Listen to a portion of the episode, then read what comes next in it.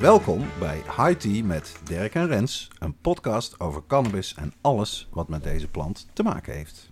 Mijn naam is Dirk Bergman. En mijn naam is Rens Oppenbroos.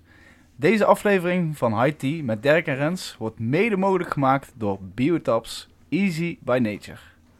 Dankzij een vraag van een Belgische luisteraar, dankjewel nog Christophe, gaan we deze hele aflevering wijden aan hash.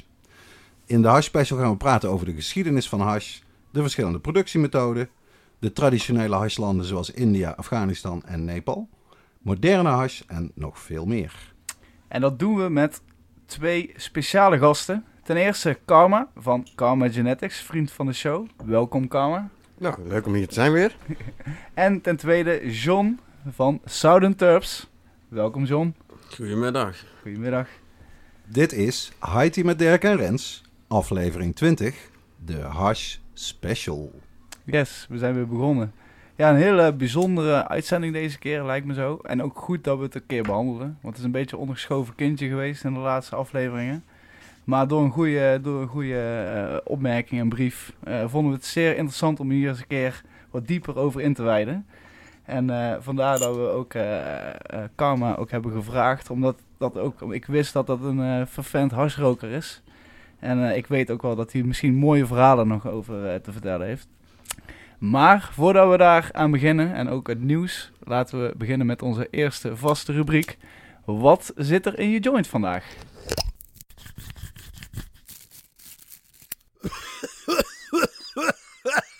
Wat zit er in jouw joint vandaag? En laten we beginnen met de gasten. John, wat ben jij aan het roken vandaag? Ik ben baglan aan het roken. Himalaya Nepalese hash. Ja, we zijn inderdaad allemaal hash aan het roken ook. Ten ere ook van deze hash special. Dat kan natuurlijk niet anders. En je hebt dus heerlijke hash uit Nepal. Heerlijke hash is het inderdaad. En hoe smaakt het? Hij smaakt heel zacht. Ja, hij is heel zacht om te roken. Hij is wel iets sterker als de meeste Marokkaanse en andere hash. Mooi donker is die, hè? Hij is wat donker, ja, dus geen blonde hash. Ja, ziet er schitterend uit. En hij brandt heel goed, heel schoon. Lekker, lekker. Karma, wat ben jij aan het roken vandaag? Ik ben wat Afghaan aan het roken, Al-Kazin. Alkazin. Ja. Wow. Ja. Het klinkt al smakelijk. Heerlijk exotisch. Lekker. Het is wat meer high dan stoned. Ja. Ja, dat is een heerlijke stuf. Licht kruidig. Ja, lekker. Dirk. Wat voor hash ben jij aan het roken? Nou, we willen het natuurlijk zo variabel mogelijk houden. Dus ik heb gekozen voor een hash uit India. En dat is onder andere omdat ik weet, ook uit eigen ervaring, dat is heel moeilijk toch aan te komen. Goede Indiaanse hash. Deze heet Sapana Pai. Of Pai, misschien. Ik weet niet zeker of ik het goed uitspreek. Een hele mooie donkere hash. Kruidig, ook zacht. Dat heeft hij gemeen inderdaad met de hash die John aan het roken is. Geen hoester, weet je wel, je kan lekker diep inleren. Ja, en ik hou het zelf ook enorm van lekker donkere hash, dus ik ben happy. Jij bent in de zevende hemel vandaag. Zeker wel, dat merken we. Wat zit er bij jou in, ik jongen? Het is omdat vriend van de show heeft ons, Karma heeft wat hele bijzondere hash meegenomen namelijk. Daarom dat wij allemaal hier aan het snoepen zijn. Van verschillende soorten. Hij heeft hele speciale soorten uit Nepal, Marokko. Maar ik heb hier eentje die ik aan het roken is. En dat is de Al-Kazim. Een Kurd Afghani. En ik heb voor deze gekozen omdat ik eigenlijk inderdaad nooit meer... Ik ben niet de grootste hashroker, moet ik ook eerlijk toegeven. Maar ja, de meeste hash die je tegenwoordig ziet, is toch voornamelijk Marokkaans. Of heel soms zie je nog een goede Nepalese. Maar Afghaan, dat is wel heel bijzonder. Hij is heel zacht, mooi donker. En als je goed kijkt, zie je echt heel die lijntjes er helemaal in. Zuinig, en qua smaak, ik ben inderdaad nog niet goed om echt heel goed diep uit te leggen. Maar het is een heerlijke, zacht rokende hars. En je wordt er heerlijk high van. Dus ideaal voor tijdens de uitzendingen, lijkt me zo.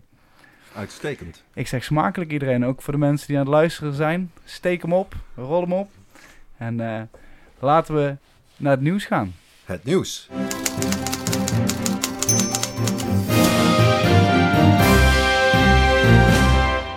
Voordat we diep in de wonderenwereld van de hash duiken, behandelen we kort het belangrijkste cannabisnieuws. Het eerste nieuwtje gaat over onszelf. Dat klopt, over de HIT-podcast. De oplettende luisteraar heeft het Rens net al horen zeggen. Deze aflevering wordt mede mogelijk gemaakt door Biotabs. En wij hebben 4 groene bedrijven bereid gevonden om de podcast te gaan sponsoren.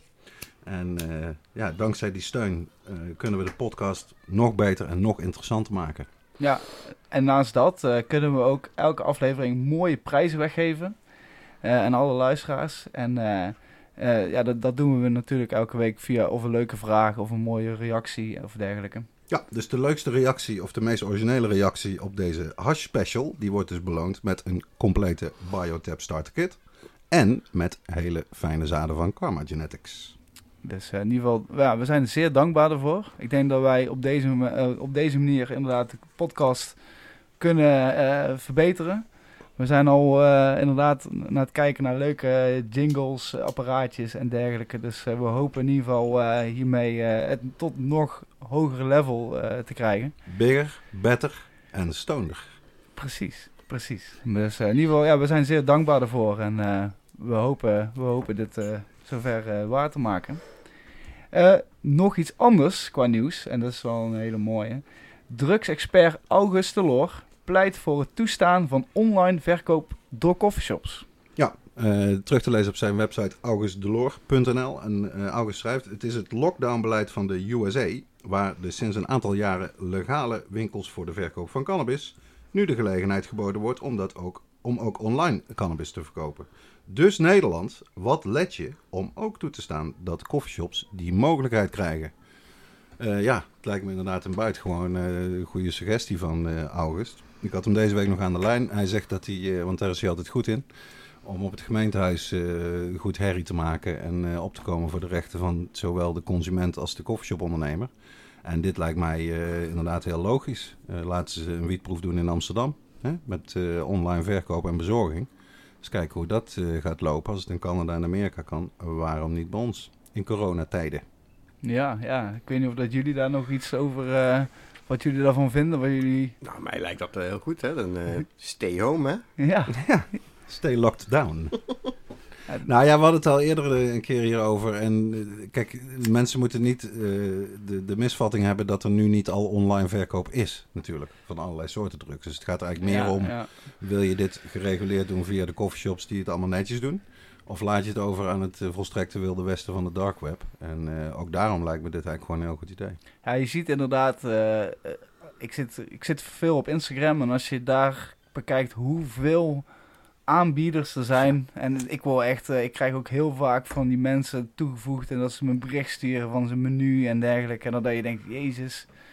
En ik denk dat het gewoon nu wel tijd is. En daarom vind ik het zo goed dat August Loor over heeft. Dat, ja, je zou toch een plek moeten hebben dat je toch veilig online kan kopen zonder dat je per se of met mensen te maken hebt waar je niet mee te maken wil hebben. Nou ja, of dat je leuke suggesties krijgt voor misschien nog andere middelen. Weet je. Precies. You were interested in hash, maybe you also like crack.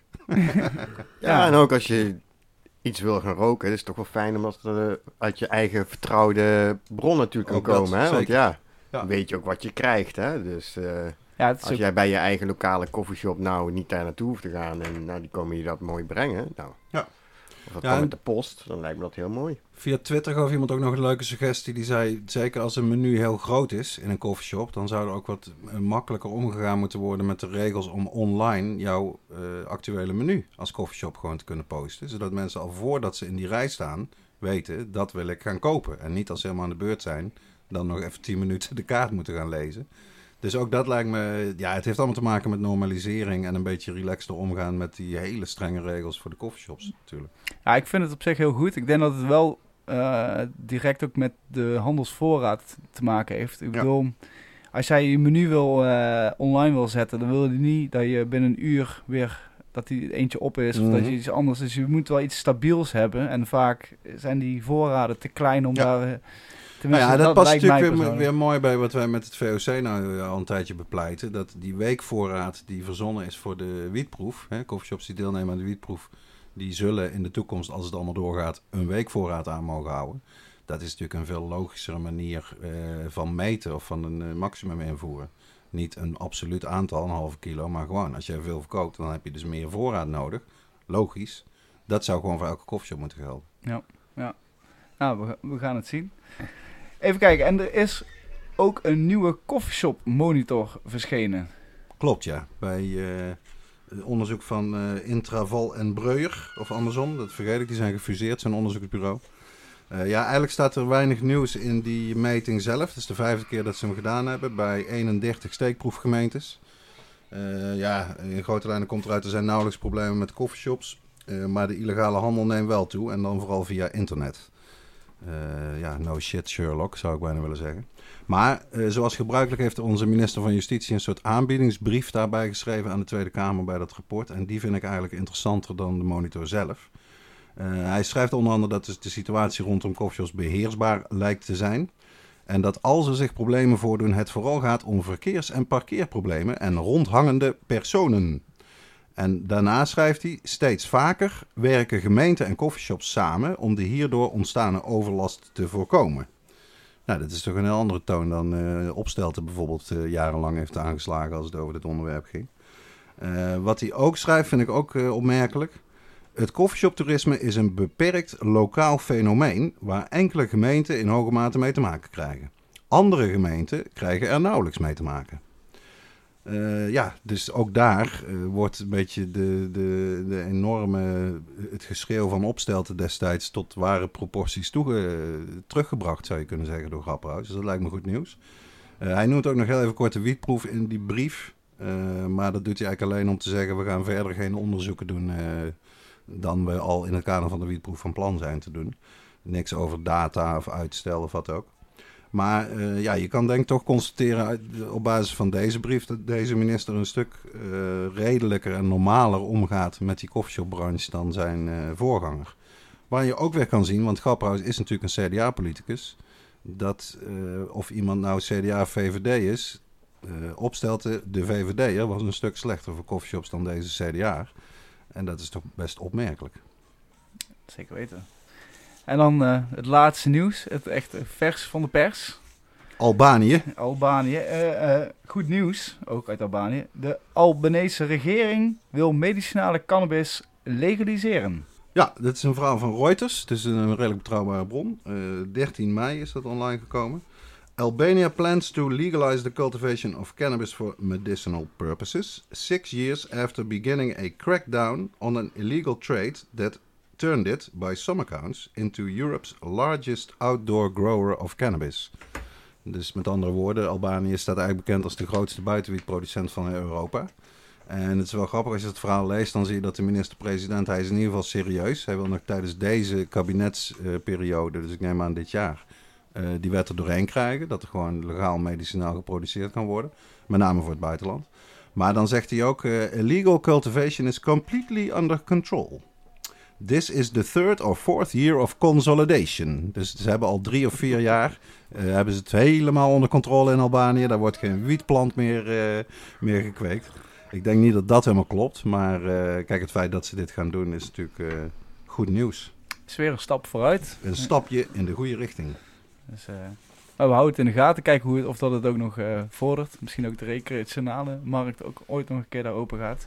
Ja, dat is meestal de volgorde, toch? Ja, toch. Beginnen met medicinaal en dan langzaamaan richting alle wiet. Ik zeg, dit was het nieuws. We gaan over tot de orde van de dag waar we het echt over willen hebben. En dat is... Hashish. De hashish. Ja. Karma, jij bent volgens mij een redelijke liefhebber. En ook hashkender, als ik het mag zeggen. Hoe ben jij met hash in aanraking? Hoe ben je echt met hash begonnen ook? En ben je dat altijd blijven roken? Hoe ben je liefhebber geworden? Ja, dat is een goede verwoording van de vraag. Ja, precies. Ik rookten het als puber hier en daar af en toe sowieso wel. Omdat was het er gewoon veel meer. En toen was wiet nog niet zo groot in Nederland als dat nu is. Ook niet in de coffeeshop. Toen had je een paar wietjes misschien wel op de kaart maximaal staan. Zoals skunk, Noorderlight, ja. Citral, orangebud. Veel meer dan dat was er niet. Dus toen was hash nog erg groot. Er rookten heel veel mensen hash nog in Nederland in die tijd. En ik ben toen ik wat ouder, toen ik 18 werd, ben ik bij de coffeeshop gaan werken. En ik heb altijd bij de achterdeur gezeten. En dan krijg je natuurlijk een heleboel te zien. Er wordt een heleboel aangeboden. Daar komt een heleboel langs. Vooral in de jaren 90 was dat heel actief. Dus dan krijg je een heleboel verschillende dingen te zien. Nou, dan kun je natuurlijk ook een heleboel erover leren, heel makkelijk. En daar is echt de echte interesse begonnen. En toen sommige Marokkaanse mensen die dan vaker daar langskwamen om dingen te brengen of om te laten zien, die hebben me toen uitgenodigd om naar Marokko te komen. Oh, wow. En nadat ik toen naar Marokko ben gegaan en toen zelf heb gemaakt en toen allemaal heb gezien en de hele sfeer en alles erbij, ja, toen had ik echt een nog grotere interesse. En toen ben ik daarna ook wel vaker naar Marokko gereisd en naar Nepal. Met echt als doel de hash. Kijk, ja, dat is toch vaak sommigen weer andersom. Maar jij bent echt voor de hash heen gegaan. En wat vond je daar? Of wat trok het nou omdat je daarheen ging? Nou, de hash, cultuur... Het is toch nog een beetje anders natuurlijk als jij ergens in de Himalaya, in de bergen zit en dan een chillum rookt. Is het natuurlijk toch een beetje anders dan dat je dat hier in Nederland in een coffeeshop doet. Ja. Daar zit toch nog een verschil in natuurlijk. Hè? Ook in Marokko, het is in de zomer is heel warm. Dus ja, als je die joint daar rookt en je bent op een vreemde plaats, dat heeft toch een beetje een ander soort effect dan dat je dat thuis in je huiskamer rookt. Dus dat is heel mooi. En dan heb je nog dat veel dingen die naar Nederland komen, daar zit natuurlijk ook een heleboel een stuk bij wat met handel te maken heeft. En een commercialiteit, weet je wel. Dus dat is niet altijd, laat ik het zo zeggen, in sommige van die plaatsen in Marokko en in Nepal, India, daar zul je dingen zien die je hier toch niet ziet. Want die komen niet tot hier bijvoorbeeld. Ja, je ziet daar smaken, vormen die je waarschijnlijk dan van tevoren nog nooit gezien hebt. Ja, want laten we eventjes voor de eerste keer op het belletje drukken. Met het basisverschil in feite tussen wiet en hash. Ja, voor laten we vanaf het begin beginnen. Ja, er kunnen natuurlijk wietliefhebbers aan het luisteren zijn die geen benul hebben wat nou eigenlijk het verschil is tussen wiet en hash. Dus laat ik dat even op me nemen om dat uit te leggen. Wiet zijn de gedroogde bloemen van onze geliefde cannabisplant. En hash bestaat eigenlijk uit de samengeperste harsklieren, die dus op een of andere manier los zijn gehaald van die wietbloemen.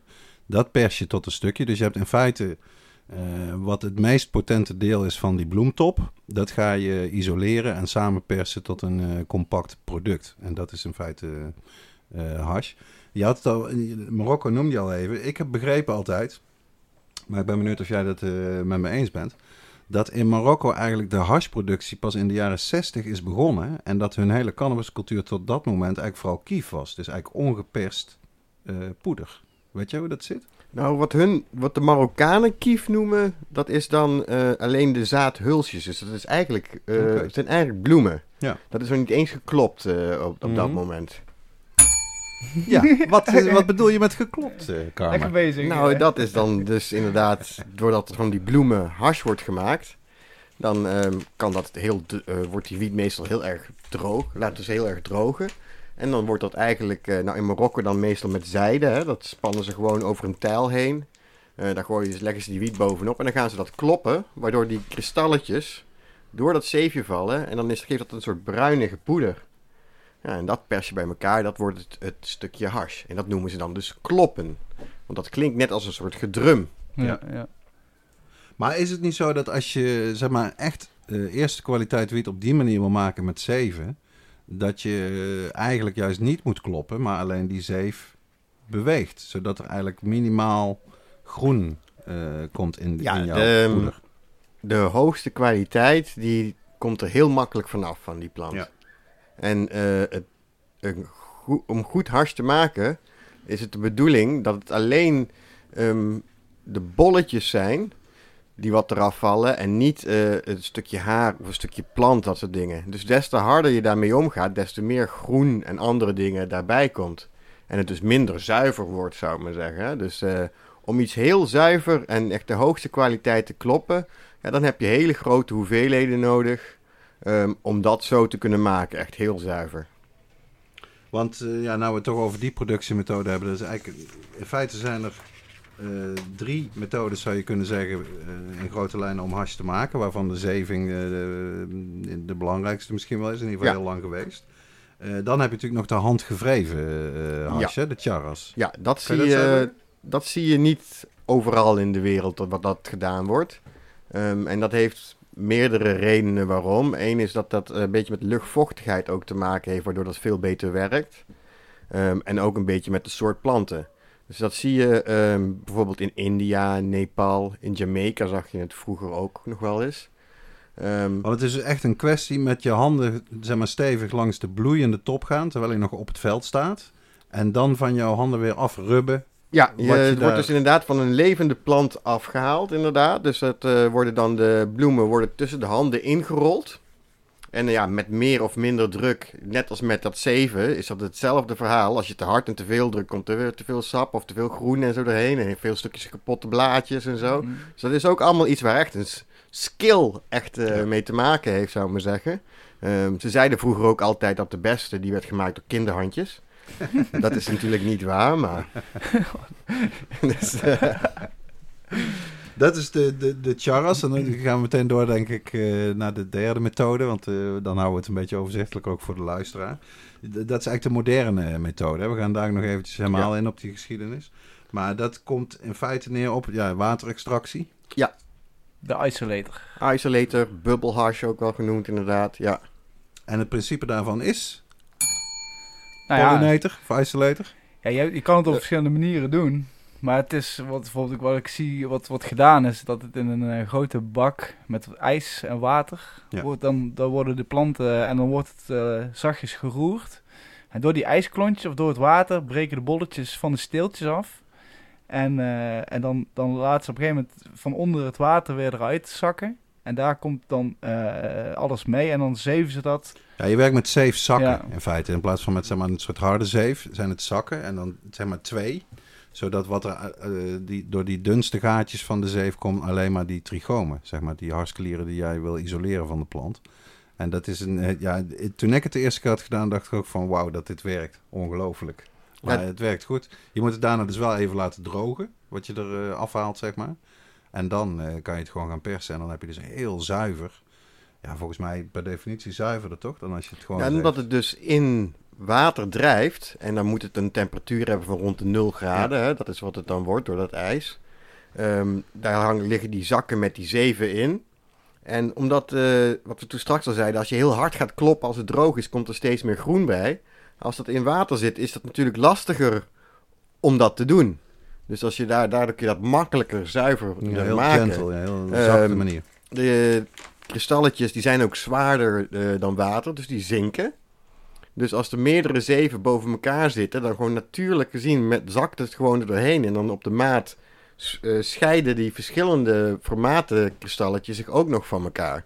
Ja, dan is het een van die zak zit gewoon eigenlijk een hele hoge kwaliteit in. En in die andere zit dan wat meer bijvoorbeeld de stof, dat soort dingen. Ja, en het is ook natuurlijk door het water wordt het ook gewassen, soort van. Dus je krijgt ook, tenminste dat heb ik gehoord, je hebt minder stofmateriaal, minder allerlei andere dingetjes die nog terecht kunnen komen in je hash. En het is ook bij definitie ook altijd een stuk sterker, voor mijn gevoel, altijd. Nee, je hebt minder nodig, kom op neer. Als het zuiverder is, dus dat het uiteindelijk het THC-percentage hoger is, dan zal het daardoor sterker zijn. Maar bij mijn idee kan dat op al die methodes, kan je tot een gelijke kracht en sterkte en zo komen. Ja. Okay, ja, als je het maar goed doet. Alleen is het op de ene met het droge dus veel moeilijker om tot dat niveau te komen dan dat het is met water en ijs. Dan is het wat makkelijker. Ja, precies. Ja. Wat zuiverder ook. Even kijken. We gaan naar wat tussenvragen. Hoe herken je goede hash? En hoe beoordeel je zelf goede hash? Hoe herken je het? Nou, als we het dan hebben over de traditionele hash, zoals de Marokkaanse, de Nepal en India en dat soort dingen. Veel mensen, laten we zo zeggen, wat veel mensen denken, zachte hash is goede hash. En dat is nou iets wat tegenwoordig totaal niet meer werkt. Okay. Dat werkt niet meer. Maar als jij nou hash hebt en die is zacht en jij legt dat in de koelkast, dan moet dat heel snel hard worden. Dus als jij dat 30 seconden of een minuut in die koelkast legt, dan moet dat hard zijn. Als dat nog steeds zacht is, dan klopt er iets niet. Ben je gewaarschuwd, dan klopt er iets niet. Want dat gebeurt natuurlijk... mensen mimiken ook, of maken ook... proberen ook hash beter eruit te laten zien dan dat het natuurlijk is. Hè? Dus ja, door de jaren heen zijn er allerlei trucken daarvoor voor dat soort dingen gebruikt. En dat is hetgene waar je dan dus inderdaad echt op moet letten. Ja, wil de koper zeg maar donkere hash... En heb je niet zo'n donkere hash als hashhandelaar? Kan een beetje schoensmeer gebruiken, toch? Dan wordt het vanzelf donkerder van. Ja, dat soort dingen, ja. Dat soort dingen. Was, dat wil je niet roken. Van dat soort dingen zijn er dan soms ingemengd, zou ik maar zeggen. Ja, ja. Een andere redelijk... Nou, als het schoon is, dan moet je natuurlijk gewoon gaan roken, hè. En dan de kijken wat het goede is, hè. Dan heb je nog inderdaad de bubbeltest. Dat wil dan zeggen dat je een stukje stuf pakt. En daar hou je dan je aansteker... vlakbij en dan moet het gaan bubbelen, maar niet gaan gloeien en branden. Ja. En des te langer het zo blijft bubbelen voordat het gloeit en brandt, des te hoger de kwaliteit. Een andere truc om dat te doen is om een bolletje op de zijkant van een asbak of op een spiegel te leggen en dan steek je dat aan en dan laat je dat helemaal opbranden en dan komt er een olieringetje omheen te liggen op de asbak of op die spiegel. En aan die kleur en dingen kun je ook een heleboel zien. Kijk, dat zijn de betere insiders tips. Ja. Die laatste had ik nog nooit gehoord, maar dat is toch wel interessant. Ja, we hebben hier nu ook John erbij zitten van Southern Terps. En de reden waarom ik dacht dat dat ook natuurlijk heel interessant zou zijn, is... Ja, we hebben het hier allemaal over hash, maar volgens ook Mr. X... Is extractie toch eigenlijk wel de verbeterde versie van hash? Hoe heb jij nog zelf iets met hash? Rook je zelf graag hash? Of ben je gewoon meer de bloemen en de extracties? Ik was eigenlijk echt een bloemenroker altijd geweest. De laatste jaren rook ik wel graag hash. Dat is ook nu omdat ik juist nu wat goede kwaliteit hash. Dat krijg je natuurlijk, ja. Vroeger was het bijna alleen maar bloemen. Dus overdag vond ik wel heel lekker om wat hash te roken. En ja, met extracts is toch eigenlijk, vind ik, een heel groot verschil met hash. Qua werking heeft het een heel ander verschil. Qua looks, smaak en alles eigenlijk. Echt, hè? Ja. Dat is toch gewoon een heel ander soort ervaring. Ja. Ja, in mijn idee is het een heel ander product. Het is ook een heel ander product, inderdaad. Ja, wat is het grootste verschil, denk ik, wat er tussenin zit? Misschien wel de smaak of de zuiverheid van het product. Vaak bij concentraat heb je echt de smaak van de bloemen. Ja. Ook echt. Heb je echt de smaak van de bloemen. Dat heb je met hash, heeft natuurlijk een hele... Ja, hele eigen smaak, ja. Dat smaakt niet zoals de bloemen. Ja, dat is veel minder de... Ja, er zit vooral een heel groot verschil dan of je traditionele hash hebt. Die wat eigenlijk het materiaal heel lang gecured en wordt laten liggen. En als je dan bijvoorbeeld de Nederlandse hash, wat dan zoals mensen wel eens scuff noemen, dat soort dingen. Hè, dat wordt dan gemaakt van binnenwiet. En dat wordt geklopt wanneer dat gewoon droog is. En dat wordt niet gecured, zoals ze dat noemen. Dat laten ze niet maanden liggen. Echt goede hash hebben. Die planten, die hebben maanden gelegen. Of de pollen wat eruit geklopt is, die laten ze maanden liggen voordat die wordt geperst. Ik heb ook wel eens gehoord, volgens mij, over Afghanistan. Dat kan ik nou ook mooi even checken, dat verhaal. Dat daar voor sommige hash gebruikelijk is dat je het poeder in linnen zakken begraaft onder de grond. En dan in meerdere seizoenen, dus zelfs een jaar zeg maar, laat liggen. Met de warmte die erbij komt, de vriestemperatuur die je in Afghanistan natuurlijk ook hebt. En pas daarna geperst gaat worden. Ja, dat klopt. Oké. Nee, dat klopt. Dat is dan het echte goede inderdaad. Ja, toch? Ja, nee, dat klopt. En ik denk, dan krijg je toch van nature, denk ik, meer die donkere tot zelfs zwarte kleur. Ja, het oxideert. Mm-hmm. Dus dat heeft te maken met waarom die kleur zo verandert. Waarom bijvoorbeeld dan die Nederlandse scuf zo heel wittig, of als die wat hard geklopt is, een beetje groenig is. Hè? Groen, ja. En waarom dan bijvoorbeeld die Nepalese hash bijna zwart lijkt, zou ik maar zeggen. Weet je wel? Dat heeft daarmee te maken. Marokkaanse is vaak dan iets lichter. Die wordt ook niet zo lang, laat ze ook niet zo lang liggen. Of dat ook dat is minder gerijpt, zou ik maar zeggen, over het algemeen. En dan heb je nog de methode hoe iets geperst wordt. Ja. In Marokko kun je ze koud persen of warm persen. En als het meeste wordt koud geperst in Marokko, dus dan blijft dat een heel licht. En dan ruik je wel ook veel meer nog steeds de bloemachtige geur, net zoals die ook op het veld rook, zou ik maar zeggen. Terwijl met Nepalese hash en dat soort dingen, dan heeft dat een hele verandering ondergaan al. Sommige van die planten die ruiken eigenlijk best wel fruitig en zo soms. En dan de hash van die planten, nadat dat zo lang heeft gelegen, is dan soms ook kruidig geworden en zo. Ja. Dus daar zitten heel veel veranderingen in. Ja, precies. En je hebt natuurlijk ook echt de dry sift, wat in de coffeeshops natuurlijk de laatste tijd heel populair is geworden. Dry sift? Nou ja, dat wilde ik eigenlijk gaan vragen. Wat is dry sift nou eigenlijk en wat maakt het verschil tussen de Marokkaanse Marok bijvoorbeeld? Of is het eigenlijk gewoon Marok, maar dan met Nederlandse genetica? Of daar vroeg ik me wel... Nou, het startmateriaal is natuurlijk al een verschil. Ja, hier in Nederland is dat meestal binnen gekweekt. Soms ook van buiten inderdaad, dat kan. Daar zit dan ook al een beetje een verschil tussen. Dan heeft het dus mee te maken hoe lang heeft zoiets gelegen nadat die plant geoost is. Als wij dat hier doen, dan gebeurt dat juist redelijk snel. Ja. En dan krijg je ook veel meer de gelijke smaak zoals het bloemetje rook van tevoren. Nou, des te dichter dat bij elkaar ligt, des te meer die smaak overeenkomt. En als dat langer ligt, dan terpenen. Ja. Dat zijn dus de smaakstofjes en de geurtjes die je eigenlijk ruikt. Daar zijn sommige van veel vervluchtiger dan andere. Dus als iets langer ligt, sommige verdampen. Dus daarvan. Hè? Ja, dat maakt het eerste grote verschil. Want bijvoorbeeld live resin, dat is dan een extract, zou ik maar zeggen. Mm-hmm. Hè? Of met ice hash en bubble hash kun je dat ook met levende, net omgeknipte planten doen, die dus niet gedroogd zijn.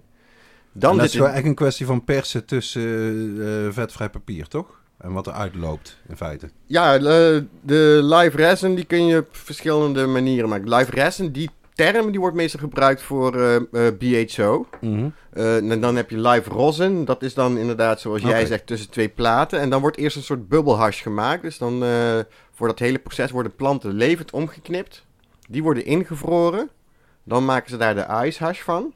Die hash moet dan heel goed drogen. En dan wordt er daarna dus rosin van geperst. Dus nog een stap eigenlijk als de hash al klaar is. Ja. En dat houdt inderdaad, omdat het dus levend, de plant levend bevroren is, dan zitten al die terpenen blijven heel erg intact. Dat ruikt en smaakt bijna precies zoals die plant nog rook toen die leefde daar zo. En dat is op het moment, vooral in Amerika, is dat inderdaad heel groot geworden. En dat is echt waar iedereen het dan over heeft inderdaad, ja. Ja, want daar hebben ze hash bijna helemaal overgeslagen, tenminste, toch? Redelijk. Ja, dat heeft ook weer een historische achtergrond natuurlijk, hè. Ja. Voor ons is het relatief makkelijk. Onze ligging in Europa is Afrika dichtbij en Marokko.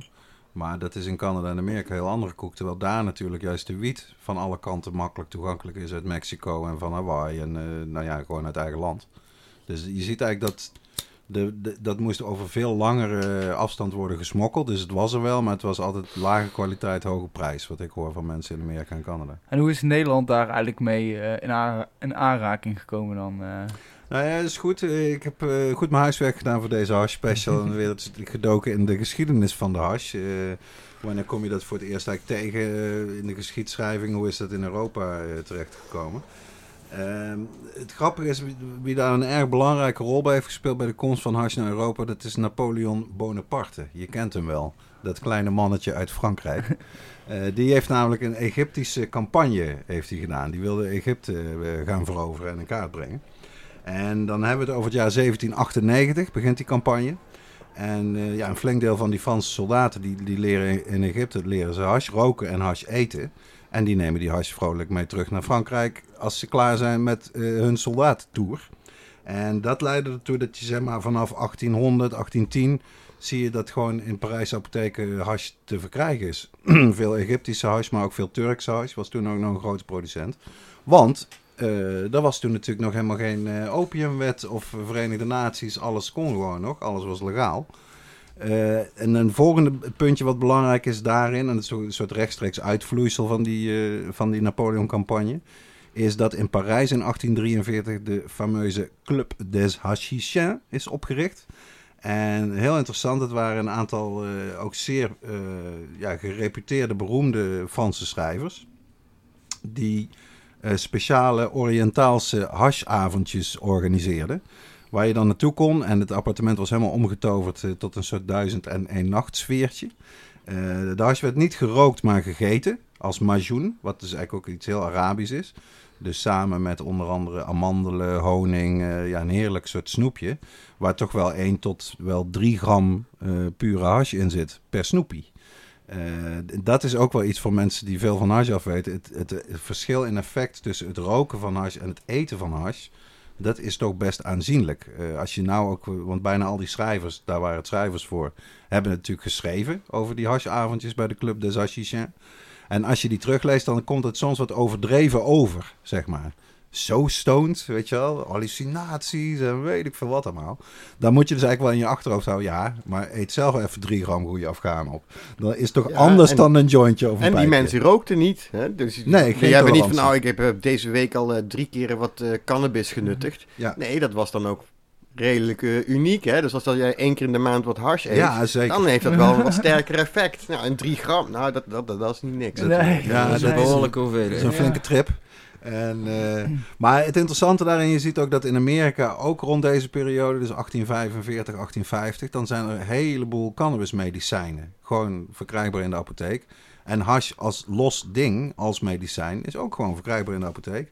En dat begint eigenlijk, het tij begint dan te keren in 1890. Dan komen eigenlijk de eerste hashverboden in Griekenland, notabene, en in Turkije. En dan krijg je daarna de eerste opiumconferentie in Den Haag. Tot onze schande, kan ik wel zeggen. De eerste internationale opiumconferentie aller tijden. Waar eigenlijk de drugsoorlog in zekere zin begint.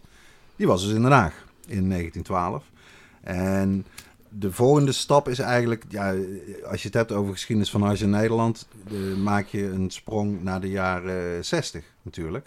Toen de hippies naar al die landen gingen waar traditioneel de hash werd geproduceerd. Of in ieder geval de kief werd geproduceerd. Dus dat was Marokko lekker dichtbij. Maar de echte experience in de jaren 60 voor alle mensen in Europa was de hippie hashish trail te nemen. Die dus vanuit Amsterdam begonnen die bussen. En die reden gewoon overland naar India toe. En alles wat daartussenin lag. Dus dan kon je naar Turkije, kon je naar Libanon, kon je naar Nepal als je eventjes een ander stukje erbij pakte. En destijds was hash zo onbekend in Nederland, zeker in de vroege jaren 60, dat ik heb ook mensen gekend die zeiden, als jij 1 kilo hash meenam in jouw rugzakje en je had daar een mooi verhaal bij, dan kon je daar gewoon mee doorlopen bij de douane destijds, geen probleem. Mensen hadden geen idee wat het was. En dan kon je dus een tijdje zelf van roken en je kon er wat van doorverkopen misschien of aan je vrienden uitdelen.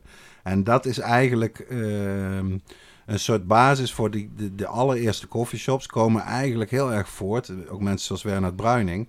Heel erg dat circuit van hippies die zelf op reis gingen en het zelf persoonlijk eigenlijk gingen importeren. En een ander puntje wat voor de Nederlandse hashhistorie denk ik nog een belangrijk moment is geweest, is de hashkotter de Lamy. Andere Tijden heeft er ook een keer een geweldige aflevering over gemaakt. Dat was een schip van Frits van de Wereld, de bekende wallenkoning. En die had 3000 kilo Libanese hash, ging die importeren op een zeilschipje. Maar hij was getapt. Hij werd getapt door de politie. Dus de politie wist vanaf dag 1 dat de transporter aankwam, hoe die boot heette, hoe dat allemaal zat. En je kan daar eigenlijk aan zien, dat is dus 1974 geweest. Uiteindelijk heeft de marine dat schip tot zinken gebracht voor de Nederlandse kust. Voor het eerst, zeg maar, sinds de politionele acties, dat er met kanonnen is geschoten door het Nederlandse leger op deze hashkotter. Maar je kan er mooi aan zien dat, zeg maar, van 1 kilo in jouw rugzak naar 3000 kilo door een penose dude van de wallen. Dat gebeurde, zeg maar, tussen 1965 en 1974. En dan wijzigt natuurlijk in 1976 de opiumwet. Omdat er is veel hash, veel mensen roken hash. veel studenten met name, allerlei jonge mensen kregen een strafblad vanwege één joint of een paar kruimels hash. Dat heeft uiteindelijk toegeleid dat wij de opiumwet hebben veranderd en gezegd, ja, er is echt wel een verschil tussen hash, cannabis, alle producten van die plant en al die andere verboden drugs. Dus dat is in een notendop, zou je kunnen zeggen, de geschiedenis van hash in Nederland. En ik denk, die heb ik hier ook wel bij staan, het jaar 1994 is het jaar waarin Mila Jansen, de hash queen of Amsterdam, de pollinator op de markt heeft gebracht. Ja, ik denk dat dat in de geschiedenis van hash is dat ook een absolute mijlpaal. Omdat je vanaf dat moment kan zien dat er gewoon, ook voor mensen thuis, voor de consument, was dat gewoon haalbaar om met die pollinator, dat ding is ook helemaal niet zo duur, om daarmee van jouw knipafval, want dat was natuurlijk de grote innovatie in feite, normaal wat je afknipte van jouw planten, dan flikker je er gewoon weg. Nou kun je er hash van maken, omdat je makkelijk al die harskliertjes die daar nog over waren op al het knipafval, daar kon je lekker je eigen hash van persen. Dus dat is ook een absoluut. Ja, om er ook nog wel even geweest bij te zeggen, we hadden graag ook Mila erbij gehad. Alleen wegens coronamaatregelen zit zij nog in isolement.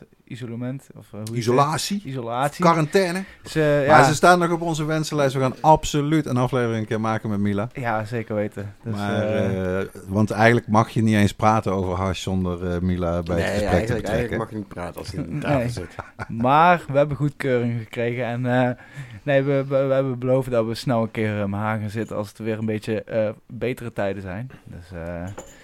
Maar ik wil toch nog even teruggaan op al die verschillende hashsoortjes hier voor mijn neus. Ze zijn van donker zwart naar lichtbruin, van heel kneedbaar naar wat harder.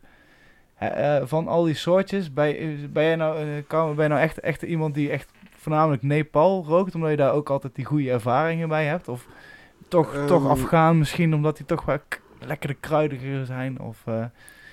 Ik rook graag zwarte hash. Ik rook ook heel graag Marokkaanse hash, hoor, moet ik eerlijk zeggen. Maar sommige van die zwarte hashen die hebben qua werking een bepaalde high. En veel Marokkaanse is toch over het algemeen iets stoneder, weet je wel. Heeft wat meer een lichaamseffect. En ik rook deze hash vooral overdag. 'S Avonds rook ik gewoon wiet, veel meer. En dan is dit wel iets wat je dus wel in een hele lekkere zone brengt. Maar je kunt wel redelijk actief blijven. Dus als je moet werken, dat soort dingen. Nou, dit kun je gewoon echt heel goed tegelijkertijd gebruiken. Dat is past heel goed bij elkaar. Ik hou sowieso inderdaad ook heel erg van de smaak, zou ik maar zeggen. Hè? Dus hash moet wel heel goed zijn, wil je het echt de hele dag kunnen roken. Ja, ik moet zeggen, ik ben nou... Voel je hem? Nou ja, het is gewoon... Je bent er niet echt lam of je bent heel erg opwekt. Wat ik altijd wel een soort basisverschil vind... is dat ik het idee heb dat hash bijna altijd een soort rustigere effect geeft dan wiet. In de zin van als je echt een sativa hebt dat je gewoon denkt van... ik ga eens hier de kamer stofzuigen. Of dat je een hele zware indica hebt dat je denkt ik ga helemaal niks meer doen. Is het effect van hash op een of andere manier altijd een soort... meer rustig, minder heavy op alle niveaus. Dus dat vind ik zelf ook wel prettig met hash. Dus zou het komen dat er ook meer CBD in zit? Dat zou je bijna denken. En dat is in ieder geval wat bijvoorbeeld het Trimbos Instituut... al wel een paar jaar in hun adviesrapportjes schrijft. Ja. En het is ook meer CBN heel vaak, hè? Ja. Oké. Dus als THC overrijp wordt het CBN... Ah, dus dat is meteen een verklaring. En dan ook nog met het wat we net zeiden over dat rijpen, dat curen... Ja, daar komt ook nog een hele grote verandering... wat ook met die verschillen dat effect te maken heeft. Ja, lekker rustig. Nou, dat is interessant. Er zit eigenlijk een completer cannabinoïde profiel in... dan uit dat je een bepaalde bloem over het algemeen rookt. En dat heeft te maken met, daar weet ik natuurlijk ook van alles van... door hoe wij de genetica hebben geselecteerd... en door de tijden hebben gekruist... en hebben wij echt eigenlijk... Vooral in die jaren, toen wisten we nog helemaal niet van... dit CBD doet dit en dit is dat. Was alleen maar op THC gericht. Toen werd er heel veel puur op THC gericht. En daardoor hebben wij heel veel stoffen eigenlijk niet eruit gekruist... maar allemaal naar een heel laag niveau gebracht... waardoor het eigenlijk heel eentonig is. Bijna alleen maar THC bijvoorbeeld. Als je een keertje wiet rookt wat bijvoorbeeld half THC, half CBD is... dan merk je ook dat enorm verschil in die werking daarvan. Ja, en dat geeft natuurlijk naar de toekomst toe enorme mogelijkheden als we een wat meer genormaliseerde situatie hebben. Dat jij heel precies kan uitzoeken, dit effect wil ik op dat moment, dus ik koop dat product. Of dat nou hash is, of de bloem, of een concentraat, of een edible. Maar dat je veel duidelijker weet, dit is mijn soort. En ook de soort die mij wordt verkocht onder die naam, is ook echt die soort. Ja. Dat kan zelf niet wachten tot we zover zijn in Nederland. Zelf hash maken. Dat is ook wel een interessant onderwerp. Je hebt zelf hash in Marokko gemaakt, hoor ik net. Ja, in Marokko, in Nederland, in Amerika. Ja. Vertel, zijn er veel verschillen? Ik kan me voorstellen dat het heel low-tech is in Marokko, of valt het mee? Nou tegenwoordig zijn ze redelijk high-tech, zullen we maar zeggen ook. Maar nee, vroeger inderdaad was het allemaal heel simpel inderdaad. Dat was een afwastijltje. En daar werd dan Chinees zijde hadden ze dan. Uh-huh. Dat was een zeef, dat werd daar omheen gespannen. En dan legden ze daar de takjes, de wiet legden ze daarop. En dan legden ze een stuk plastic overheen. En dan met 2 stokjes gaan ze dan zo... Beginnen ze dan te drummen. Make the sound. Dat doet mij erg denken aan een hele vriendelijke oude Turk... die ik dankzij Armand hier in Eindhoven jaren geleden heb leren kennen. Een mooie serie verhalen gemaakt voor de Highlife destijds ook. Vogelwiet. Want hij haalde dus zijn zaad, niks, genetica, zadenbanken, niks. Hij gebruikte gewoon letterlijk vogelzaad waar hij de hennepzaadjes uithaalde. En zelf, denk ik wel, kruiste of goed selecteerde. Maar dat was een zaad, kweekte hij in zijn achtertuin. Maar dan wel overdekt. Dus hij had in feite gewoon een kas gemaakt van zijn achtertuin... in een heel bescheiden arbeiderswijkje in Eindhoven. En hij maakte zelf hash. En zijn apparatuur bestond uit 1 plastic gebruikte ijsbak, zo'n literbak, een panty... En dat was het. Die spande die eroverheen om eigenlijk op kleine schaal hetzelfde te doen als wat Karma net uitlegde. En je zou zeggen, dat kan niks worden met fucking vogelzaad en een panty. Maar ik heb zelf die hash gerookt van deze meneer. En dat was prima Marokkaanse hash. Echt geweldig. Ja, is het dan nog wel Marokkaanse hash? Ja, dat kan je je afvragen. En dit was dus voor de uitvinding van de pollinator. Anders had hij die denk ik wel eentje in huis gehad. Want dat is toch iets makkelijker. We noemen het al 2 keer pollinator, maar kun je eens uitleggen wat het is? Nou, aan de pollinator is natuurlijk dat prachtige verhaal van de uitvindster van Mila is daar aan verbonden. Dat heeft ze mezelf ook wel eens verteld, dat zij heeft lang in India gewoond. En kwam toen terug met haar dochter, zonder man, want het was misgegaan onderweg. En ze moest hier dus iets verzinnen in Nederland om aan de geld te komen, want ze wilde liever geen bijstandsuitkering aanvragen. En wat ze had geleerd in India, dat was hash. Van A tot Z, van binnen en van buiten, van onder en boven. Daar wist ze alles van. Dus het was logisch dat ze dat ging doen. Ze ging zelf hash maken op de manier waarop ze dat in India had gezien. Rondom Manali heeft zij lang gewoond. Dus de traditionele zeefmanier. En dan ook dat, niet zozeer het kloppen, maar juist het hele voorzichtige en zeer tijdrovende... Eigenlijk alleen maar die zeef op en neer bewegen... zonder dat je ook maar enige druk geeft op die gedroogde plant... om topkwaliteit hash te kunnen maken. En dat deed zij dus, daar was ze een paar uur per dag wel mee bezig om genoeg hash te hebben om te kunnen rondkomen met haar dochter. En op een dag zat ze voor de wasmachine te wachten tot de was droog was, lekker stoned. En ze keek naar die wasmachine en naar het gedraai en toen dacht ze, verrekt, wat ik heel de dag zit te doen met die zeef, dat zou je gewoon met zo'n wasmachine moeten doen. Als ik daar die zeef in doe, die wiet erin gooi, dat draait, perfect. Dus nog dezelfde dag heeft ze de wasmachine aan elkaar gesloopt. Het eerste experimentele model gemaakt. En dat werkte als een tierenlier. Vandaar dat het Parool, toen ze voor de eerste keer schreven over de pollinator... dat was al in 95 denk ik of zo... noemden ze het de hash wasmachine. Want dat kwam dus daar letterlijk vandaan. En dat ding heeft ze dan natuurlijk daarna geoptimaliseerd, dat het beter is. En de isolator is in feite de toevoeging van ijs... aan dit principe, zeg maar, zodat je het nog zuiverder hebt, omdat inderdaad die trichomen veel makkelijker loslaten in ijskoud water, zeg maar. Dus dat is een pollinator. Ja, in feite is het een wasmachine, maar dan aangepast met zeefzakken, zodat je er op een heel makkelijke manier van je knipafval je eigen hash kan maken. Ja, en over knipafval gesproken, ik zit vaak te denken, hoeveel knipafval heb je nodig om toch gewoon een grammetje goede hash te kunnen maken. Als voor de mensen daar thuis die een knipafval hebben, ik denk ze ook wel genoeg hebben om überhaupt iets Nou ja, zoals iedereen weet, ook bij de Nederlandse politie ben ik een piepklein thuiskwekertje. Dus ik kan zeggen, ik heb wel eens die pollinator gebruikt voor huis en het viel mij eigenlijk een beetje tegen. Ik was ook echt de hele zaterdagmiddag was ik bezig. Ik had gewacht tot het buiten ook lekker vrieskoud was. Dat helpt dan natuurlijk, dan blijft het allemaal goed koud. De knipafval in de vriezer gedaan. En ja, ik denk dat ik... Uiteindelijk denk ik dat ik iets van 3,5 gram heb kunnen maken van toch een flinke zak van het knipafval van 4 planten ongeveer. Weet je wel? Okay. Maar ik denk dat het allemaal heel erg afhankelijk is van hoeveel ervaring heb je ermee. Was voor mij de eerste keer. Het was wel leuk om te doen. Echt lekker hobbyen. En ja, het is natuurlijk zo, als jij van iemand anders bijvoorbeeld wat knipafval kan krijgen omdat hij er niks mee doet, dan gaat het allemaal wat makkelijker.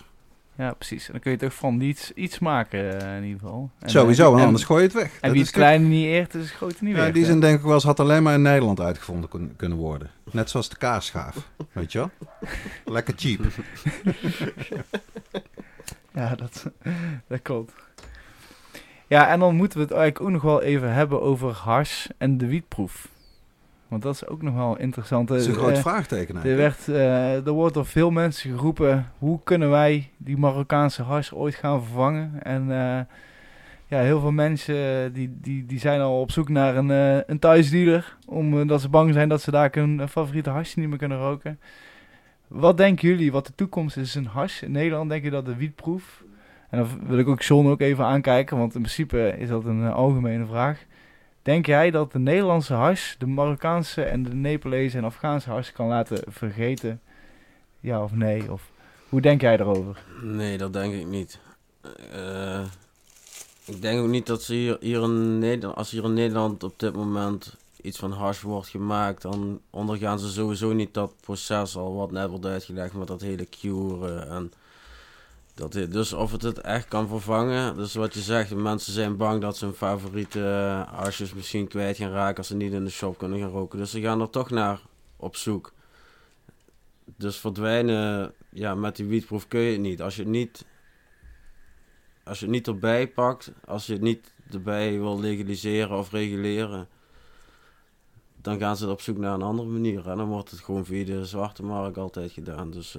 Nee, ik denk niet dat Nederlandse hars de Marokkaanse, Nepalese of andere traditionele hars kan of zal gaan vervangen. Oké, ja, dat is een... En wat denk jij, Karma? Ik denk dat sommige van die producenten het zeker zullen proberen. Ik denk niet dat ze het volledig kunnen nabootsen, dat denk ik niet. Ik denk als je er... heel diep op ingaat. En dan zijn er verschillende dingen waar je aan moet denken.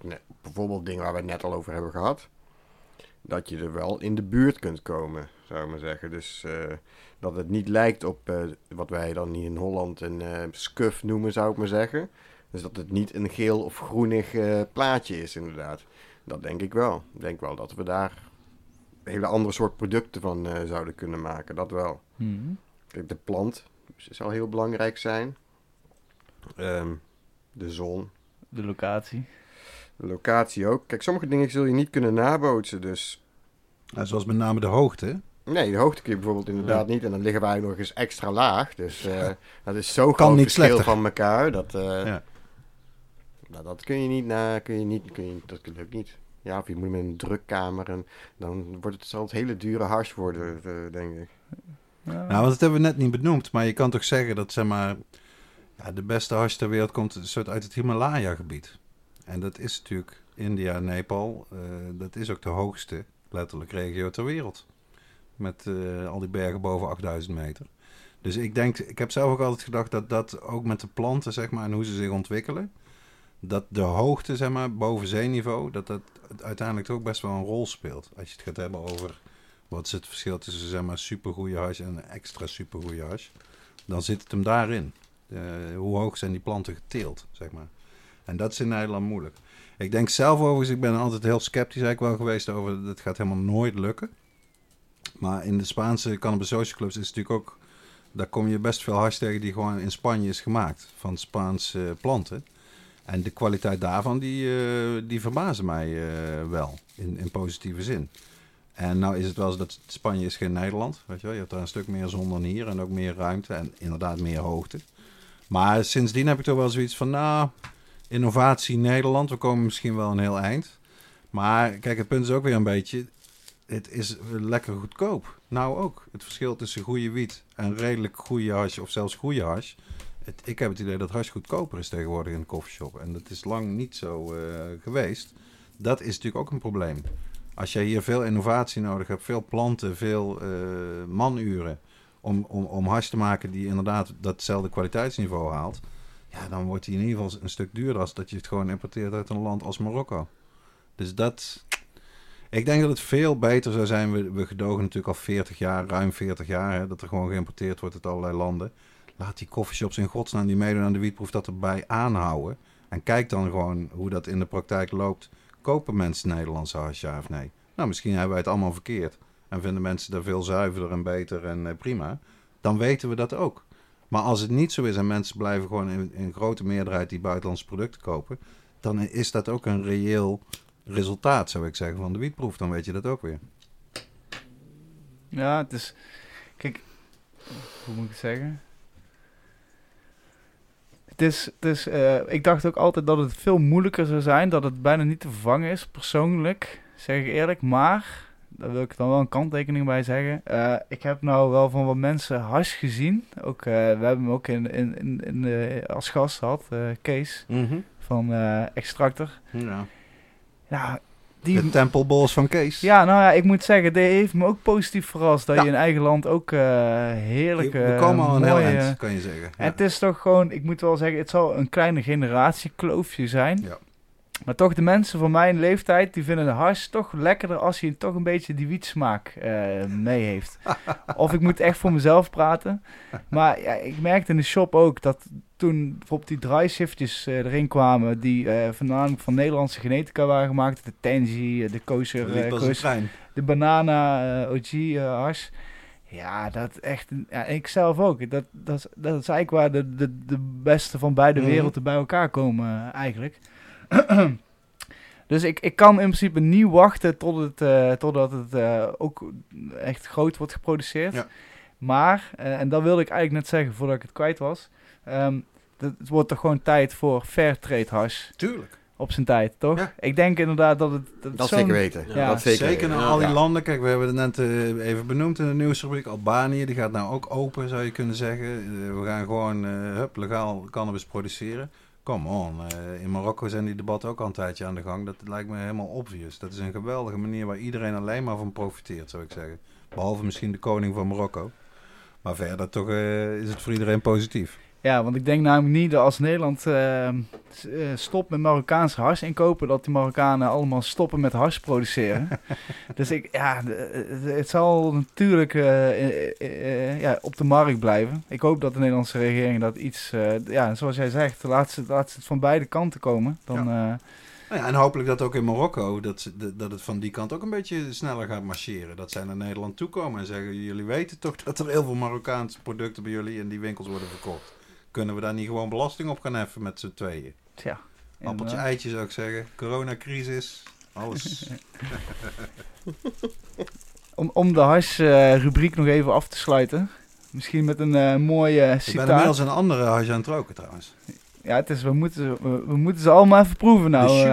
Uit Marokko. Ja, want dat is ook wel een fascinerend verhaal eigenlijk wat ik ook net hoorde. Wat misschien toch ook even te vermelden waard is.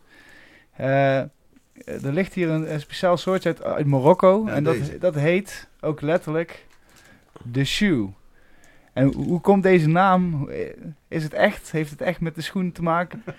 Ja, deze hash die wordt in schoenen gesmokkeld. Dus dit was dan een maatje 43. Weer. Ik heb je een foto laten zien. Op de plaats zie je, dat is gewoon de vorm van een voetje. Je ziet de teen erin staan, dat soort dingen inderdaad. Zo, ja. Het is echt toch smakelijker dan in die andere gat, wat daar ook wel eens wordt gebruikt in het menselijk lichaam, zou ik zeggen dan toch. Hè? Ja. Dit soort kwaliteiten, dat is dan wat straks ook al zei, die hippies die namen dan een kilootje mee. Dit is dus klein smokkel inderdaad. Ja, en de hoogste kwaliteit hashies, die wordt toch... Dat is nooit heel veel. Ja. Dus dat is bijna allemaal de kleinere smokkel. Dat komt niet met de 1000 in een vrachtwagen, nee. Nee, inderdaad. Maar het heeft ook te maken met het bepaalde cureproces, toch? Met ook in een schoen doen, dat ze erop gaan lopen. Als het in een schoen zit en er wordt op gelopen... dan wordt natuurlijk de hele tijd gekneed, hè. Er wordt de hele tijd weer opgeperst. Dus dat is een soort gekneden hash, inderdaad. Ja, daar zit een verschil inderdaad in. Ja, dat is wel bijzonder. En ja, ik vertelde ook net voor de uitzending dat ik zelf in Spanje altijd de eitjes rookte. Ja, wat inderdaad niet fris, maar wel de waarheid. Via de onderkant, de achterkant werd gesmokkeld. Maar mij, door een Spanjaard... Wel toen... met veel plastic eromheen, hè, mensen. Ja, je moest het ook allemaal afwikkelen. En, de eerste was bruin. En... Ze hadden in Spanje hadden ze dus inderdaad hebben ze testen daarmee gedaan. Ja. Hebben ze allemaal, alle hash die dat soort vormpje heeft, hebben ze toen getest. En toen bleek toch wel dat 90% dus poepbacteriën. Ja, dus dat is... Alleen de gedachte van dat maakt voor mij persoonlijk dat... dat vormpje al meteen wat minder smaakt. Zo. Ik moest mezelf er ook wel een beetje bij zetten. Maar het was gewoon... Die Spaanse kerel, die vriend van mij, die legde uit... Ja, hier in Zerouds, waar hij dan woonde, in het dorpje waar ik altijd toe ga... Daar heb je echt twee soorten hash. Daar heb je de blokken hash, de harde chocoladerepen, om het zo maar te zeggen. Zeepjes, ja. En dan de eitjes... En ja, al die Spanjaarden, die rookten zelf ook allemaal die eitjes. En ze verkochten dan die plakkaten. Maar ik kreeg dan via hem dan die eitjes. En ik moet zeggen, echt... Ik was daarvoor nooit een hashliefhebber. Maar ik heb daar toen echt de liefde voor hash gekregen. Omdat dat zo, ja... Misschien toch een stukje verser of zo. Ik weet het niet. Ja, dat klinkt helemaal vers van de pers. Misschien heeft het met die poepbacteriën te maken. Ja, die extra aroma...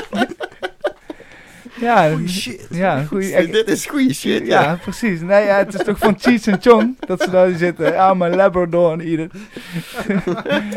Nee, maar ik moet zeggen, het is niet smakelijk, maar het was wel... het rookt verschrikkelijk goed. Ja, zeker weten. Ja, die vorm, die zit ook wel eens... want in Marokko komt natuurlijk redelijk wat olijven en dat soort dingen. Ja. Dus ze hebben het ook wel eens, dat soort vormpjes, bij olijven gesmokkeld en zo. Dus het hoeft niet altijd... via die weg gegaan te zijn. Ja, precies. Ach ja, in ieder geval genoeg en veel soorten hash en op vele manieren te roken en dergelijke. Maar om de hash rubriek toepasselijk af te sluiten, nog een quote van Jules Deelder. Onlangs overleden. Ja, onlangs. Ha is den edele hashish, een geheimzinnige toverkruid. Waaruit na duister ritueel een verruimd bewustzijn spruit. Ja, prachtig hè. Dat komt dus uit het ABC voor de genieter van marihuana en de achtbare hashish. Destijds verschenen onder pseudoniem Julian the Joint. Maar dat was dus in werkelijkheid Jules Deelder. In die tijd hield hij nog meer van hash dan van speed. Dus dit is uit de jaren 60. Maar dat hele alfabet, misschien moeten we dat hele alfabet een keer doen. Want voor elke letter heeft hij een prachtig klein gedichtje geschreven. Het gaat alleen maar over wiet en over hash. Erg mooi. Nou, dat kunnen we zeker behandelen. En ook over een aantal uitzendingen willen we het ook een keer over concentraten hebben. Ja, we plannen een concentraten special. En dan moeten we eigenlijk John nogmaals een keer uitnodigen. Want dan hebben we het toch wel meer over zijn vakgebied. En, zeker. Dan in ieder geval hebben we dat ook weer gecoverd. We hebben trouwens nog wel wat hash. Hè? Je zegt we sluiten af met de hash. Oh. Maar ten eerste, we roken allemaal nog hash. Maar... In de oude doos zit vandaag ook een hashverhaal, Rens. Oh, daar gaan we nou meteen heen. Toch? Lijkt me wel. Lijkt me een goed idee. Oude doos.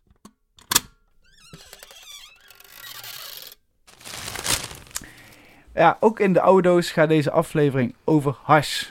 En wat zit erin, Dirk?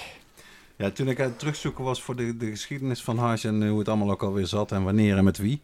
kwam ik een interview tegen wat ik ooit heb gedaan met een Nederlandse man. Dat was een van die jongens die dus in de jaren 60 zelf hash ging smokkelen. Ook chillums, maar ook hash. En dat is een zeer memorabel interview waar ik een klein fragment uit heb gekozen voor in de oude doos van vandaag. Daar gaan we. Iemand die niet rookte, werd gewoon buitengesloten. Als iemand een kilootje Afghaan kwam kopen, rookten we eerst wel 3-4 chillums. Dan zat zo iemand 4 uur lang tot 11 uur 's avonds aan tafel. Soms kwam je er dan later achter dat de echte kopers 2 straten verder in een portiek stonden te wachten waar de jongen naar bleef. We zaten toen op een woonboot in Amsterdam en dan moest zo'n jongen ook nog over de loopplank terug. Die kroop er dus echt plat overheen. En zo iemand kreeg dus geen kilo meer. Die test die deden we altijd. Dat hadden we geleerd in Libanon en Afghanistan. Als jij daar binnenkwam met een mooi pak aan, een huurauto en vrouwen om je heen, om 200 kilo te kopen, dan kreeg je wel 25 soorten te zien. Allemaal number 2 kwaliteit. Die ene was wat roder, de andere wat geler, want het zijn echte koks in het mengen daar. Zo'n koper dacht dat hij number 1 meenam en betaalde bijna $200 per kilo. Terwijl de echte number 1 $60 per kilo kostte. Dus ik vroeg die dealer een keer waarom je dat nou had gedaan. Logisch, zegt hij. Die man betaalt naar hoe hij zich voordoet. Hij is zelf geen roker, dus het is een commerciële aangelegenheid. Daarom heb ik hem commerce gegeven. Hij heeft niks aan het eerste klas spul. De prijs werd bepaald door hoe je je opstelde. En dat deden wij hier in Nederland toen precies zo. Totdat de commercie toesloeg.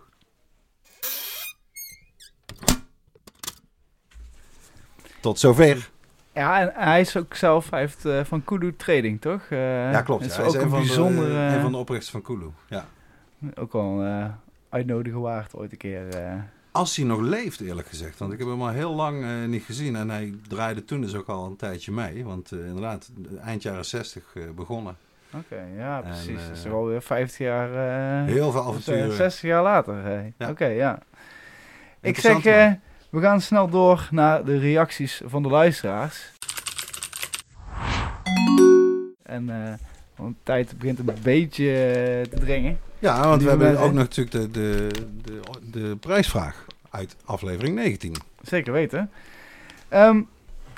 We hadden de vraag gesteld, wat was jouw eerste wietsoortje die je ooit hebt gekweekt? En vertel eens iets daarover. En... we hebben echt superveel aanmeldingen gehad, of verhalen binnen. Ja. En daarom noemen we er een paar op. Ja, eentje die we meteen, en de eerste misschien die we binnenkwamen, is van Turpine Farmer. Via onze Instagram, @HighTeaPodcast, met een T. Mijn eerste wietsoortje, Hollands Hoop. Echt, wat een soortje. Heb haar volgens mij 6 jaar geleden buiten gezet. Het was niet echt geweldig weer. En ik had toen de tijd niet getopt. Ze is zeker wel 3,5 meter hoog geworden, maar de opbrengst was niet spectaculair. Zal me bijblijven, omdat het zo een monster van een plant geworden was. Kijk, dit is een mooi verhaal. Ik heb hier eentje van Robin uit Antwerpen. Dag Dirk en Rens. Mijn eerste kweek was een pineappelkoes. Omdat mijn ouders het niet zo'n goed idee vonden om een wietplant in huis te kweken, dacht ik dat het een goed idee was om het stiekem in mijn kledingskast te kweken. Met een do-it-yourself hydroponics systeem en een groeilamp erboven. Enkele weken in de kweek, terwijl ik nog op mijn werk was, kwam mijn moeder thuis, terwijl heel de bovenverdieping onder water stond, omdat een van de aansluitingen van de pomp los was gekomen. Omdat mijn moeder niet wist waar het water vandaan kwam, belde ze mij meteen, omdat ik voor loodgieter had gestudeerd. Ik ben meteen naar huis gegaan en ik heb alles stiekem gefixt en het op een lekkere kraan van de badkamer gestoken. Zo, dat was mijn eerste kweekverhaal. Ik wil nog even zeggen dat jullie podcast echt geweldig vind. Mijn keuze voor de seeds zijn de melon. Vriendelijke groeten uit Antwerpen, Robin. Very nice. Dan eentje via mail binnengekomen van Chris. Goedendag heren. Na wat aangekloot en gefaald te hebben met wat losverkregen zaden, was het een paar zomers geleden tijd voor mijn eerste serieuze poging. De ligging van mijn tuin, direct omgeven door allemaal buurtuinen met inkijk van huizen en het vele familiebezoek, heeft het groeien van wiet altijd een beetje geremd.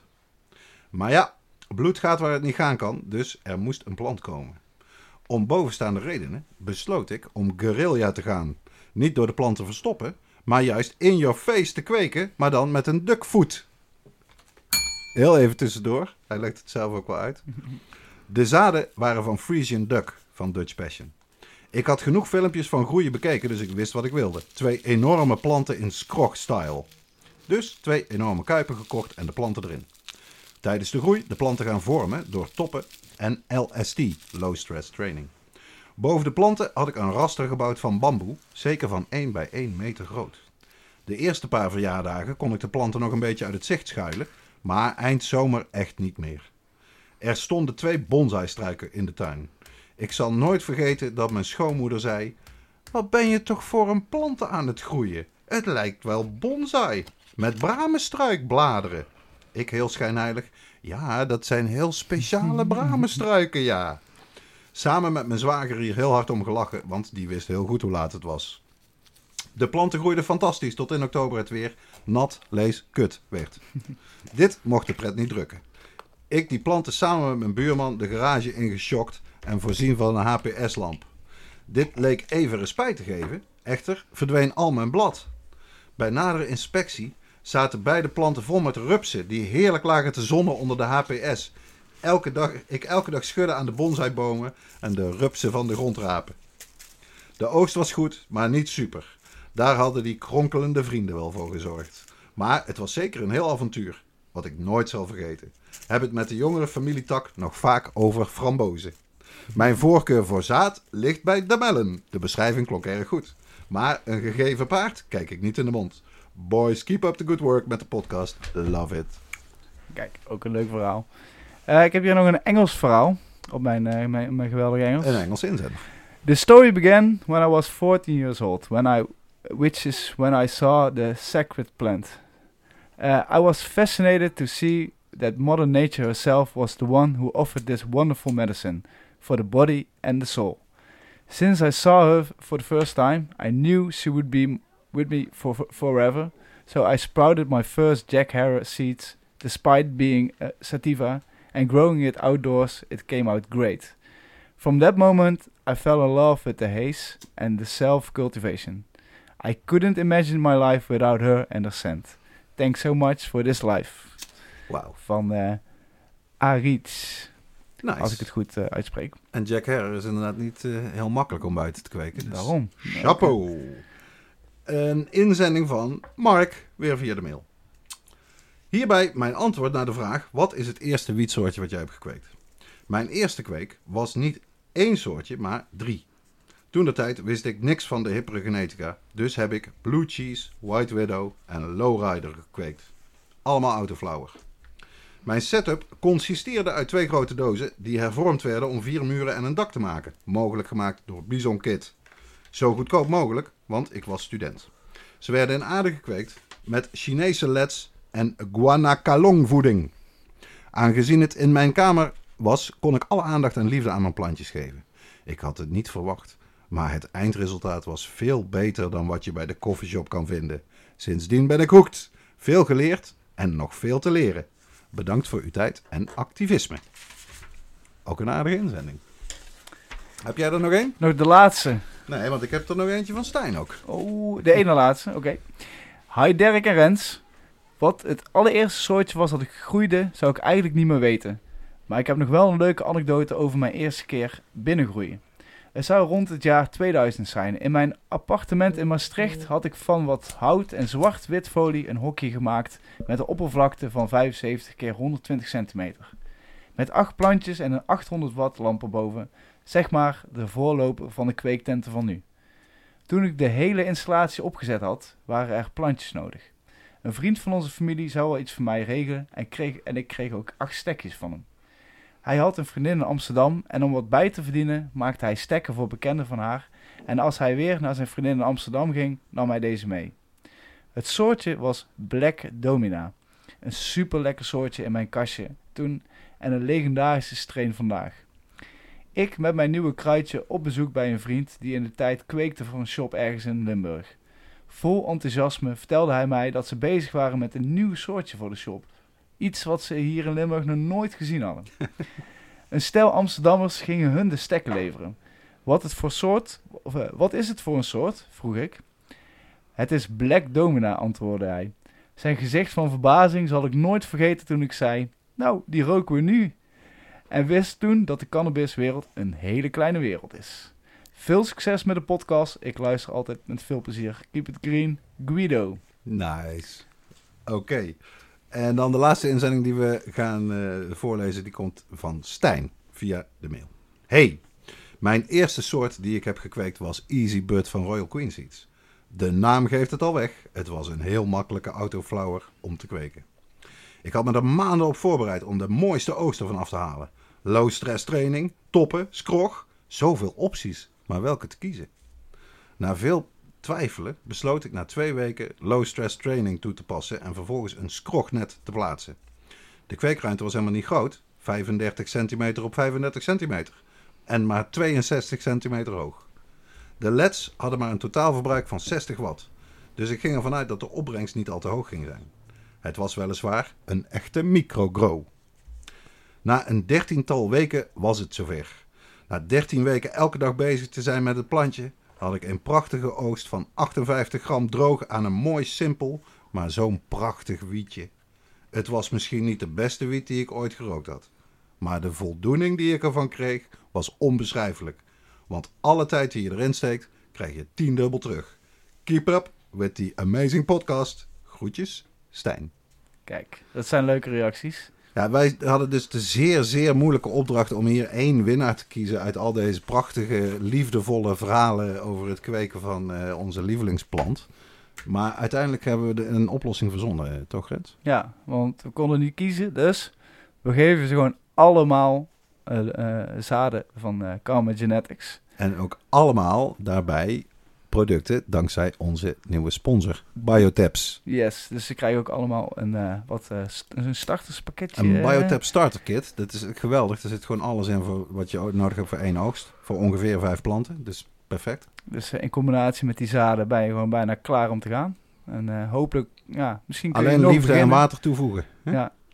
En dan hadden we ook nog een reactie van een luisteraar die we ook niet wilden onthouden en wat misschien ook een goede tip is voor de volgende uitzending weer. Zal ik hem voorlezen? Ja, is goed. Beste Dirk en Rens, ik heb de afgelopen dagen met groot genoegen alle afleveringen van jullie podcast geluisterd. Een schat aan informatie en erg vermakelijk om naar te luisteren, vind ik zelf. Nu hoor ik Dirk in aflevering 18... praten over het zelf actief worden en het ondersteunen van de strijd. Wat kan je als nieuw, zoekend, oriënterend cannabisliefhebber, activist doen om mee te helpen in de strijd waar je het over hebt? Ja, uitstekende vraag, ja, zou ik zeggen. Dat ligt dicht bij ons hart ook. Als voorzitter van de stichting VOC wil ik daar graag antwoord op geven. Ik zou zeggen, ten eerste kijk op onze website als je die niet al kent van het VOC. www.vocgewoon-nederland.org. Een andere website die interessant is om bij te houden is cnmbs.nl met erg veel nieuws en ook activistisch nieuws. De Highlife staat gewoon elke 2 maanden gratis te downloaden op de website van softsecrets.com, denk ik. Softsecrets.nl ja. Misschien. Nee, daar vind je ook naast de rubriek van VOC ook rubrieken van bijvoorbeeld Stichting PGMGC in Tilburg, de medicinale patiëntengroep. Dimitri van vroeger Wie Smoke, nu Cannabis, die heeft ook een vaste rubriek in de Highlife. Dus dat zijn allemaal manieren om in ieder geval even op de hoogte te stellen van wie is bezig met wat. Dus inderdaad meer op medicinaal gericht, meer puur op consumenten gericht, meer op de hele plant gericht zoals VOC. En ik zou normaal zeggen, kom naar de VOC-vergadering die we elke maand organiseren ergens in Nederland. Tegenwoordig is die digitaal, sinds maart vanwege corona. Doen we via Discord, dus dat is nog makkelijker eigenlijk. Staat ook op de website hoe je dat moet doen. Een heel makkelijke handleiding van hoe download je dat. Is eigenlijk een gamer-app zou je kunnen zeggen. Veel door gamers gebruikt. Dus zonder beeld ook. Ja, kan je gewoon anoniem doen. Dus ja, eigenlijk nog makkelijker om een keer mee te doen met die VOC-vergadering. En dan kan je gewoon heel concreet te horen krijgen wat voor soort campagnes wij mee bezig zijn. Wat voor soort acties, waar nog vrijwilligers voor nodig zijn. Evenementen, al die dingen. Er is meer dan genoeg te doen om die plant te bevrijden. En dat kan beginnen bij het VOC. Ja, zoals ik zelf ook ooit ben begonnen en aan ben geschoven bij jou. Ik vind het heel lullig om te zeggen, Dirk. Maar we moeten de wijze woorden bewaren voor de volgende uitzending. Minder niet, Rens. Ja, want we hebben wegens technische hebben we maar beperkte uitzendtijd. We schuiven dus, ze door naar aflevering 21. Ja, maar we willen in ieder geval zeggen dat Michael... Die krijgt ook natuurlijk een leuke... Want dat is een goede vraag. En, absoluut. En ook voor de volgende uitzending... Stuur ons een leuke vraag, opmerking, verzoek. Tip voor een gast. En, kweekvragen. En we kiezen daar elke week de leukste uit. En die elke week Of elke uitzending. Excuses. Niet te hard rennen, hè? Nee, zeker niet. Elke 2 weken hebben we een nieuwe aflevering van die podcast. Ik hoop dat de mensen een beetje meer geïnformeerd zijn over hash. En dan, ze kunnen ons altijd... Probeer het een keer, mensen. Ja, zelf hash maken. Lekker hoor. Ook leuk. Voordat we out of time zijn, wil ik toch even John van Southern Terps, ook zeker op Instagram te vinden. We zullen daar een linkje ook zeker bij doen. En we gaan zeker hem vragen om terug te komen voor de concentraat-uitzending. En ik wil Karma van Karma Genetics bedanken om weer aan te schuiven. En met al die prachtige hash ook. Dat we eens wat verschillende hebben kunnen zien en proeven. Met de giveaways voor de luisteraars. Ja, en ook voor de zaden. Mensen zijn er zeer blij mee. Dus dankjewel daarvoor. En bedankt aan de luisteraars. Zeker weten nog, dankjewel. En we gaan door voor de volgende keer weer. En Dirk, jij ook bedankt weer. Bedankt Rens. Yes, tot de volgende keer allemaal. Houdoe.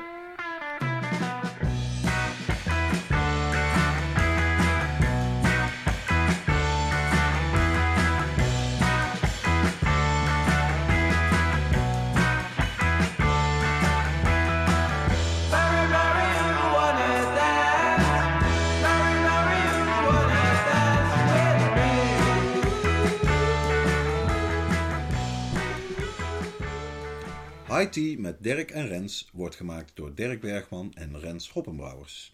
Onze tune is Marijuana van Moon. Beluister de muziek via iTunes en Spotify. Volg IT op Instagram @HiTpodcast met een T. Ons mailadres is hitpodcast@gmail.com.